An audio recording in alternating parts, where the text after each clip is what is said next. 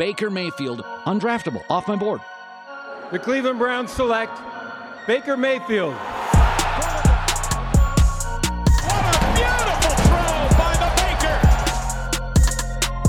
Big Jam!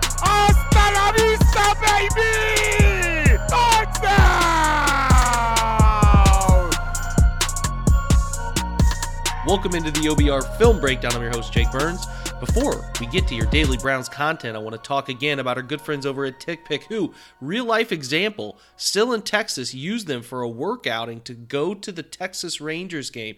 Use the promo code Breakdown, got the $10 off, but the thing that was awesome was that the ticket that was advertised as far as the cost was the ticket that showed up when I checked out. Used the promo code again, Breakdown if you go to tickpick, T-I-C-K-P-I-C-K dot com slash breakdown, you can use this offer to get $10 off your first order. I was amazed how quickly the tickets, they great options to show you everything you need from where you sit to how you can, you can get an Uber. It's all linked there. Restaurants around the stadium, hotels. TickPick's an awesome resource. You should use them. They are the original no fee ticket site. So the ticket you see as far as the price in front of you is what you see at the finish line. And that is a unique thing based on today's market. So use tickpick.com slash breakdown. Take advantage of the $10 off your first item. And a reminder that if you find a better price seat, they will match up to 110% of that cost. So take advantage of the great offer at TickPick. And trust me, I somehow found myself at that Rangers game, and this was the resource I used among many others, and it was exceptional. So use it. All right, so now we shift. I'm on my last day. The audio quality will get better. We're going to talk about that in a minute. Real quick, though, we're going to go through some Browns news. We got early today that Odell Beckham is ruled out for this weekend, which again points back to the OBR's Brad Stainbrook, who originally noted that the communication between Odell and the coaches and the training staff and the doctors was week three. That seems to be the most plausible outcome is when the Bears come to Cleveland. That's going to be what they do. We'll see if it stays on course, but we at least know early and they eliminate the circus of the whole thing. Whether he's going to play this week, they eliminate it early. They say they're going to be patient with this, they're sticking to that plan. I think that's a smart thing to do. Some quotes that came out from Berea today that I thought were interesting. As a reminder of, uh, from Nick Chubb about the way we have viewed the vacuum of the Browns' most recent two losses, the playoff loss and then this loss, again by totals of just five points in the playoffs last year and now four points this year in the ramifications, right? So the question kind of tied back into what Chubb thought about the game. I think for me personally, I was thinking like the season was over again because that's how it ended last year. I had to take a second, step back, and realize we have 16 more games to go. So it's not the end of the world. We did lose, but we can correct some things. Me personally, I can correct a lot of things. We can go from there. That's a nice reminder that your brain is thinking about, well, the Browns have lost two in a row because that's what you remember the, the loss that ended 2020 and this loss here. And you're, you can blow it all out of proportion and not understand the quality of the team you're playing and that there's a huge marathon to be run here. It's great perspective from Nick at the end of the game and then the locker room, Baker stood up and talked, and he mentioned some of his talking points. I think we should not beat ourselves up about it because we feel like we should have won that game, but there's 16 more, Mayfield said. So it's the mentality of it hey, we got to go do our job, go out next week, take care of business. This one should sting. You need to learn from it because we had that game and we've got to close it out. So I think there's a fine line of walking that. And my message to the team was, you know what? We're going to be really good if we do our jobs and continue to be efficient and move the chains and help our defense by staying on the field. But this one needs to sting. You need to remember that and all the little things that matter. And that's how you need to approach this week of practice. So it's a huge point for Mayfield. And he, he went on to talk about some other important things being critical of yourself, right? Absolutely, you should be. And I'll be damned if we're not because we expect to go in there and win. There's also more opportunities. So you have to roll with the punches, face adversity. How do you handle it? How do you handle it the next week? How do you approach the week of practice? And how do you show up? And sorry, how do you know how to show up the next week? I talk about you can't let the Chiefs beat you three or four times because you let this game linger. You have to turn the page. And even Kevin Stefanski talked about the message deliver, delivered from Mayfield and how great it was. You need to lick your wounds right? And then get right back up Monday to get ready to prepare and do everything in your power to get ready for the next Sunday's game, Stefanski said. And that's what Mayfield also gave some quotes about his interception with a minute nine remaining. I definitely wasn't trying to throw it straight to Mike Hughes, who was standing in front of Harrison Bryant intercepted the football. That's for damn sure, Mayfield said. I was trying to throw it out of bounds. Sorensen just got enough of me to keep it inbounds. And again, we're going to have a show up on Twitch tonight where we talk with Kyle Murphy and we go through every step of that play and why things shook out the way they shook out. It's must watch. Again, Kyle's great. It's must watch to understand what happened in that game. You can say, Mayfield went on to say, you can say, throw it away earlier, but then there are the coaching points of me trying to use my legs and scramble out and take advantage of some of the yards. There's going to be criticism either way, Mayfield said. I just have to try and find a way not to take a negative play. So those are the moments where you look back and everybody's going to remember the last play, and that can be different, right? No matter what has happened previously, you can throw all of that out the window as long as you have a chance. And whoever has the ball last, if you can make that play, those are the ones that matter. The fourth quarter plays are the ones that truly change momentum, especially when you're on the road and the crowd's getting into it in Kansas City. Yeah, you got to make those little plays in the fourth quarter just to keep your offense on the field. I'm going to be critical of my game regardless. It's going to be games good or bad where I want plays back. You make all those plays in the fourth quarter. You have to you have to want to make all those plays in the fourth quarter. I think it's some great stuff from Baker there. A lot of maturity being shown and and uh, you know I, th- I think that's just fantastic from him. So nothing really else to report out of Berea. Just thought there were some good quotes about turning the page, not letting the Chiefs beat you twice. I think that's important, just wildly important.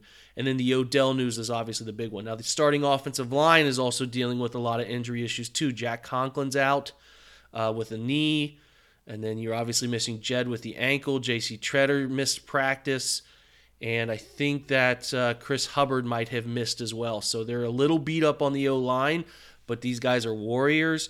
I would imagine everybody but uh, but Jed will be a, a, pretty close to lock to playing uh, playing this weekend. I don't have any true concerns there yet. We'll see if some guys get back in a limited capacity tomorrow. We have a great interview here coming up with Jake Trotter. I'm going to warn you, I had to do this interview in a, in a not so perfect time of day and in a place that I didn't want to do it. So the audio quality is not great on my end. There's no microphone. I'm using the built in computer audio.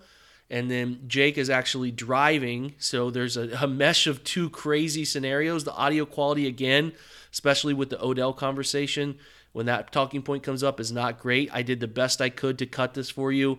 Again, the audio volumes, the high and low of the of the levels is not great either. I'm sorry, but I think the content is really good. You know, normally I deliver pretty good audio with everybody that I interview. Given the weird circumstances of travel, though, I still wanted to get this interview out to you, and I think it's really good. So let's get over to that interview with Jake right now. We're driven by the search for better. But when it comes to hiring, the best way to search for a candidate isn't to search at all. Don't search match with Indeed. Indeed is your matching and hiring platform with over 350 million global monthly visitors, according to Indeed data and a matching engine that helps you find quality candidates fast. Ditch the busy work. Use Indeed for scheduling, screening, and messaging so you can connect with candidates faster. Leveraging over 140 million qualifications and preferences every day, Indeed's matching engine is constantly learning from your preferences, so the more you use Indeed, the better it gets. Join more than 3.5 million businesses worldwide that use Indeed to hire great talent fast. And listeners of this show will get a $75 sponsored job credit to get your jobs more visibility at Indeed.com slash BlueWire. Just go to Indeed.com slash BlueWire right now and support our show by saying that you heard about Indeed on this podcast. That's Indeed.com slash BlueWire. Terms and conditions apply. Need to hire? You need Indeed.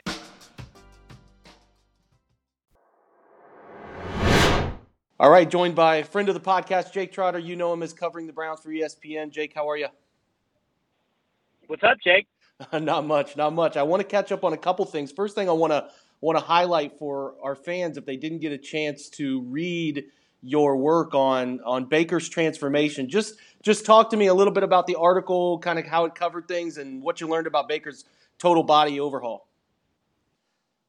Yeah, I mean, you when you see Baker Mayfield now and you think about the way he looked a couple of years ago, I mean, it's pretty dramatic and stark, the, the difference. And then when you watch him on the field and you just see the level of quickness, the quick, the quick twitch that he really displays now, the athleticism that just didn't seem to be there, the escapability out of the pocket. you know, and I, I wanted to, to, to tell a story about how he got to that point because there's no question, you know, he's put in a lot of work. But what did that entail? You know, and who helped him, and and what was what was the you know how did he come to the decision that he needed to make some changes? So that's kind of what the the story delved into. So what what changes do you think the the biggest part? Like what routines did he switch up? What I mean is this did I guess my question, Jake, is did he look that much different from his Oklahoma days when you covered him? In 2019, I thought he did to me. I thought he looked heavier. I mean, he said he played heavier, and I don't know what weight he got up to uh, in 2019, or at least toward the end of the 2019 season. But I know that you know his trainer in Austin, Texas, CJ McFarland, told me that he weighed about 228 pounds when they started to work out in June. And remember, you know, Baker was posting a lot of those Peloton videos uh, during the, the, the, COVID 19 lockdowns. So I would have to think that he'd already lost some weight by that point. Um, so you know, I, I don't know what he what weight he was playing at in 2019, but it wouldn't surprise me if it was in the 230s. And he's 214 now, which is lighter than what his listed weight was at Oklahoma. So uh, when you combine that with a, just a, a, dramatic dip in body fat, I mean, going from 18 to 11 percent, um, you know, he he he is in really good shape right now, and he looks like it when he when he's playing. Yeah, he does. He does look better than ever. And you, you, as much as they're moving him around in the pocket, getting him out on bootleg, things like that, he needs to. I'm sure he would I'm sure he's kind of said those things. That's a big part of his game. What did I know? We're going on now. The end of last year, two thirds of the season of great play. What did you take away from his Week One performance? I know he talked about missing a couple throws he needed to make, but pretty pretty strong out of the gate showing for what you know. We we saw how they came into last year for where they're at. You got to feel pretty good about it, right? Yeah, no question. I, I thought he played really well. I mean, everybody seems to be focused on the interception at the end of the game, which you know, I think partly it was just bad luck. You know, he got tripped up as he was throwing the ball. Uh, you know, he says he was trying to throw it away and you know, didn't have enough on it, and, and then obviously got picked off. But you know, before that play, I mean, he was going toe to toe with Patrick Mahomes, and you know, really for a good chunk of the game, outplaying Pat. In in the first half, you know, he was five of five on play action passes. He was five of five uh, against the blitz. I think he was three of five on passes 15 yards or further downfield. Um, you know, he was uh, he was perfect on third and fourth down passing as well. And you know, you don't go into Arrowhead score three touchdowns on your first three drives, and you know, kind of come close to scoring a fourth there at the end of the first half, and, unless your quarterback's playing at a high level. And um, you know, they've got to clean up some stuff that happened in the second half, not just him, but special teams and and and you know, busted coverages, but he, he I thought he really showed that he's come a long way in that first half from the 2019 season. I think so too. There's no reason to think it slows down. I think there seems to be a nice cohesion there with what they're trying to do, where they're collectively trying to go. I'm curious as to your opinion on being around them now for a couple days. They're back.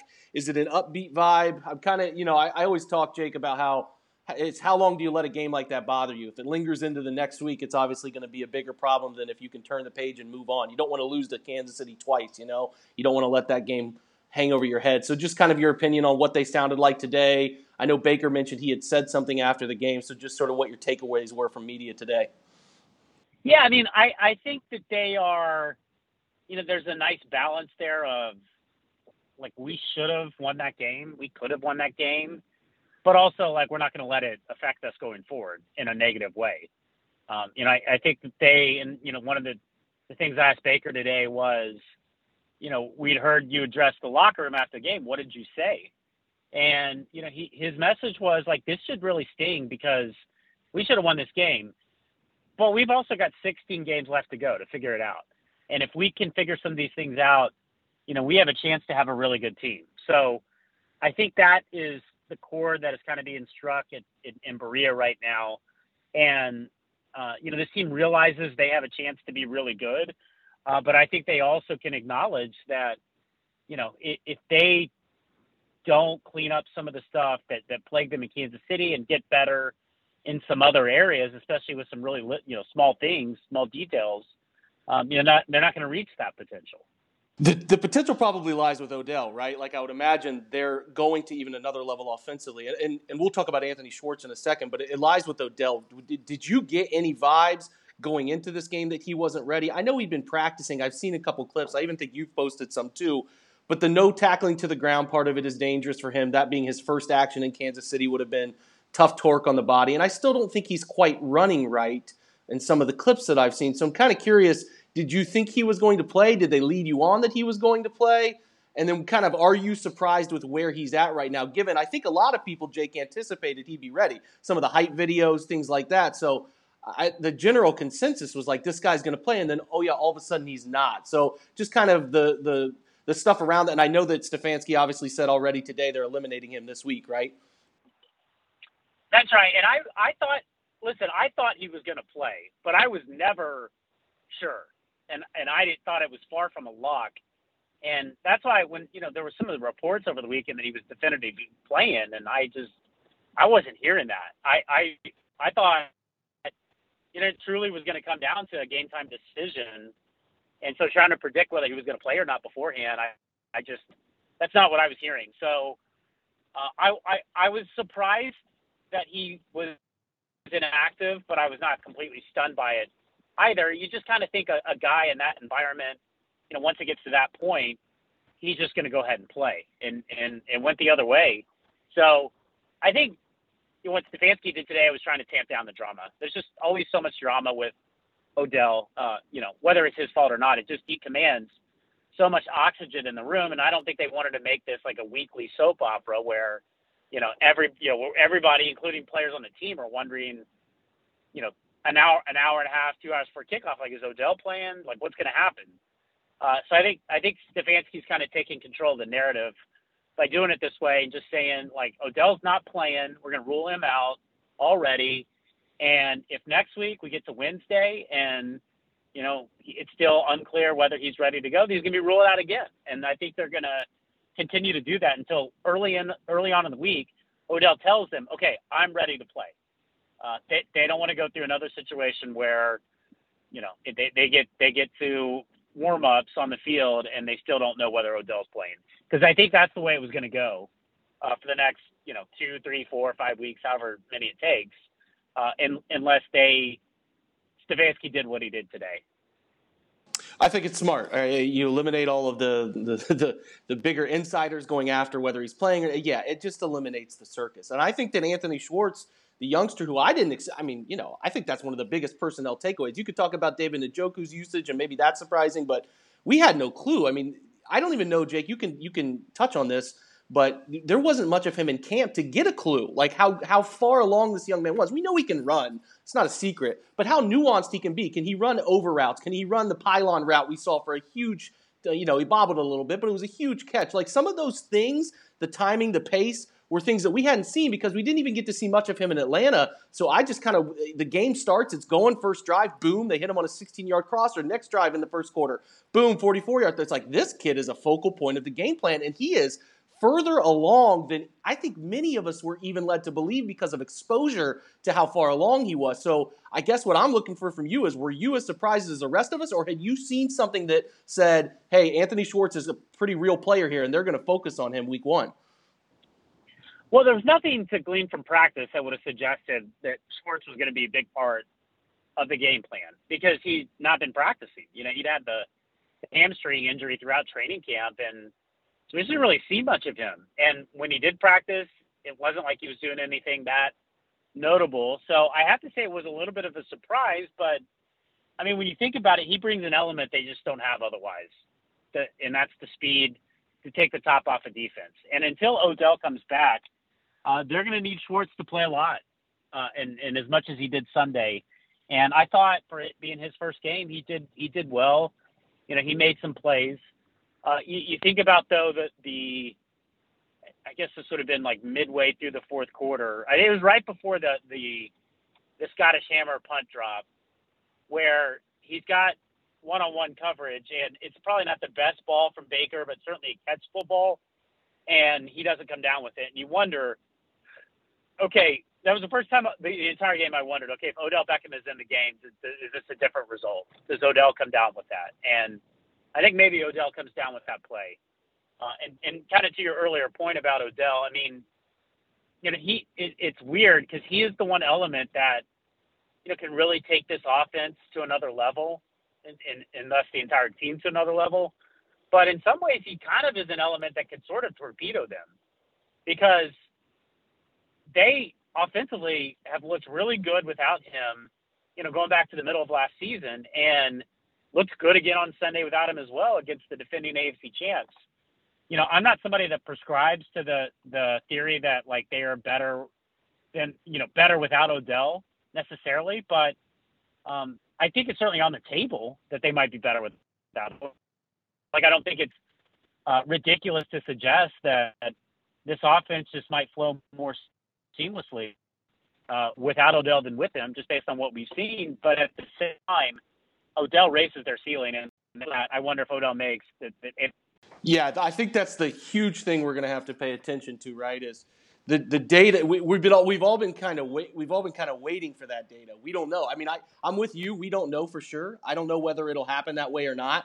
I think that it's kind of silly to think that in the in your mind to think that Odell would bringing a good player like him back would cause problems, right? But it could happen. And you're waiting on data to figure that out. I think there's plenty of reason to think it'll work itself out in time. We'll have to see how it goes. But yeah, you're right. I mean, if he draws quarterback's attention from going to the best place at the right time, that's something that we have to pay attention to. And I do I do think you're spot on with the fact thinking about and that ball is thrown to, to Schwartz, like that's a ball because somebody who has the most physically gifted mitts, like you know, reeling in long throws, engulfing the football, where I too, my head said, that's where 13 probably comes down with the football. So it's give and take. It's going to be a fascinating thing to follow. So, you know, offensively, Odell kind of lingers. Is, is he going to raise them or lower them? We have to figure that out. So, the other thing I want to talk real quick is defense. I don't know if you've gotten a chance to talk to many of the guys defensively, but I thought they although they gave up 33 points, some of those things were not inflicted by themselves, and they handled themselves pretty well. With the, you know, I thought you had to keep KC under 35, and you had to score five touchdowns. That was the recipe. It was right in front of them. They had a chance to do that, and I know the defense can get frustrating sometimes with some of the things you have to do to Kansas City, but they present such a unique challenge that keeping the explosive plays to a minimum and funneling them is really intelligent way to go about it. I just was curious what your takeaways were defensively and, and what you've gotten from talking to the guys about how they thought they played collectively.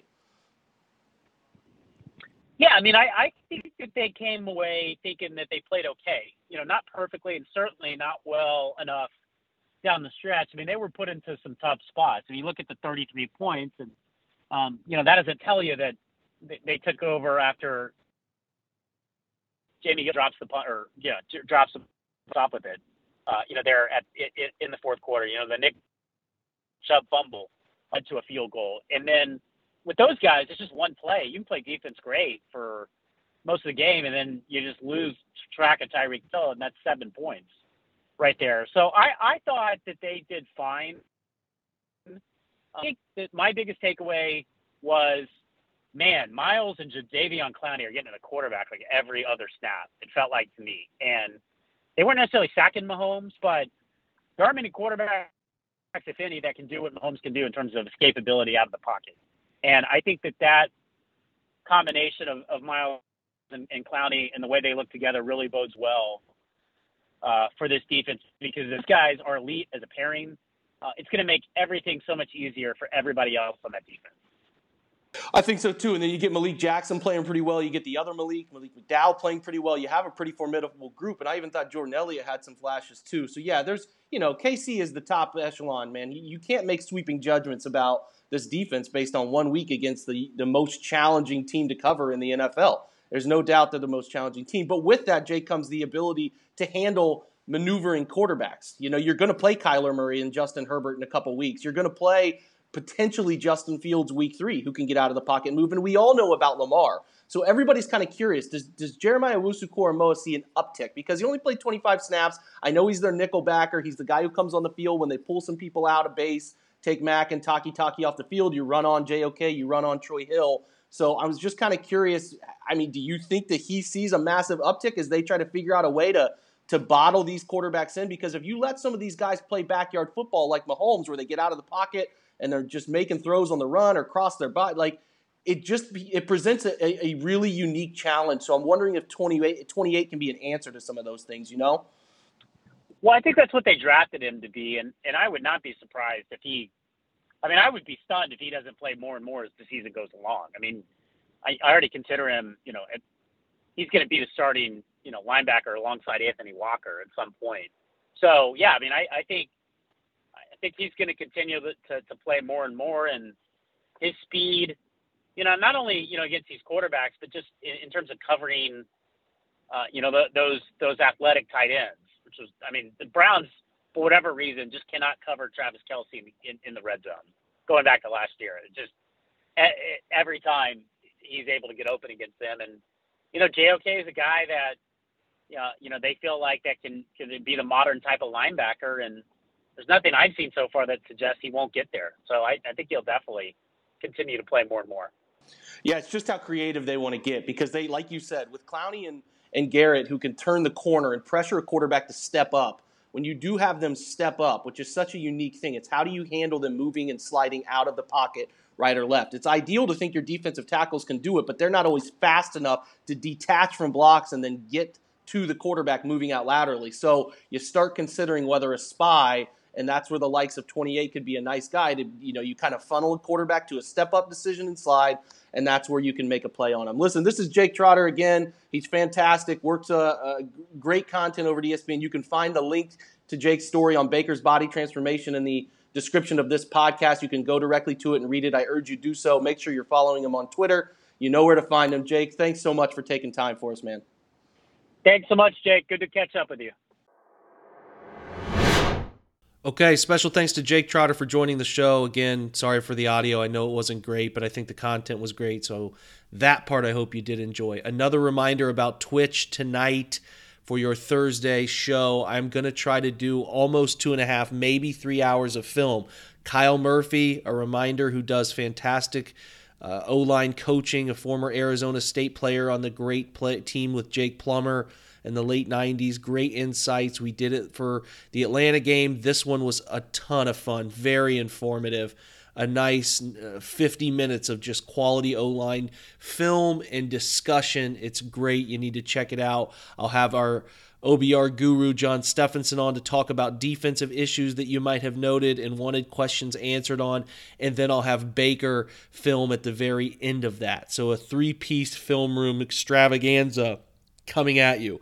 Thank you to our sponsors, TickPick. Make sure you're using them for all your ticket needs if you plan to go to the opener this weekend or the Bears game the following weekend. And uh, make sure also you're listening to Brownstown, which put out a fun episode this week on the Tim Couch debacle and Chris Palmer and all of the madness around Butch Davis. Well, well, well worth your time. Andre Knott does a great job with it. Thank you for joining today. I hope you enjoyed it, the, this podcast, and if you will continue to share the word on this, I will always appreciate it. Check us out on Twitch tonight at 7 o'clock. Have a great, great Thursday, and as usual, go Browns.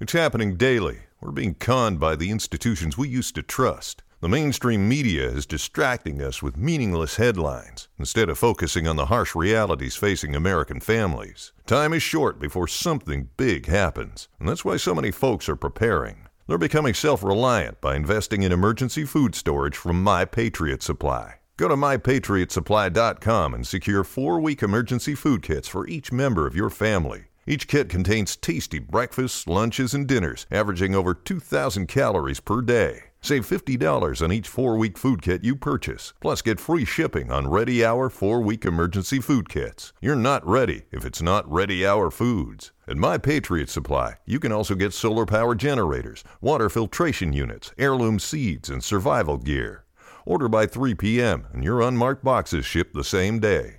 Shop MyPatriotSupply.com today mypatriotsupply.com.